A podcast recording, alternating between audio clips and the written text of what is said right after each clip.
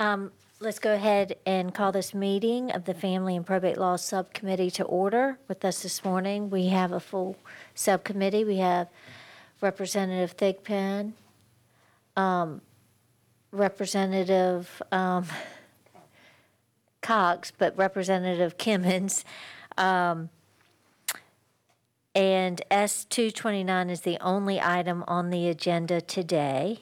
This bill is identical to H-3209, which received a favorable as amended report from the subcommittee at our April 8th meeting. Since the Senate has already passed S-229 and is further along in the legislative process than H-3209, the plan is to proceed with S-229 and recommit H-3209 to judiciary.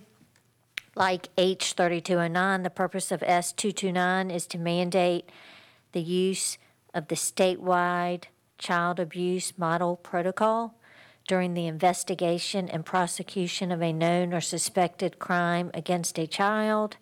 The purpose of the protocol is to utilize children's advocacy centers and multidisciplinary teams to ensure a multidisciplinary response to child abuse and neglect. Like H 3209, I would like, to, um, I believe Representative Kimmons would like to offer an amendment to S 229 that provides that the failure to comply with the South Carolina Child Abuse Protocol may not be used by the defense in any prosecution. Mr. Franklin is passing that out. Ms. Kimmons, would you like to offer the amendment? You want to put your microphone on? I'm sorry.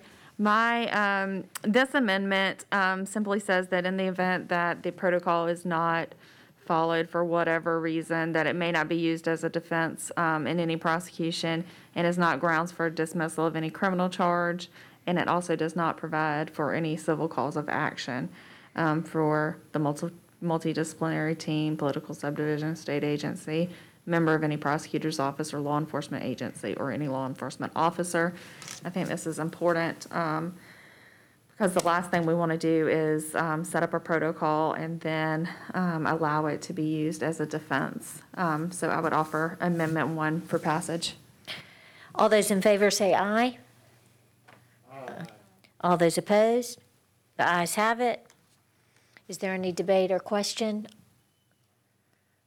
from any of the members?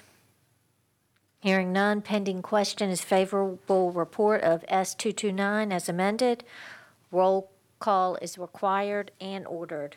Representative Bernstein, Aye. Representative Cox. Aye. Representative Kimmons. Aye. Representative Thigpen. Aye.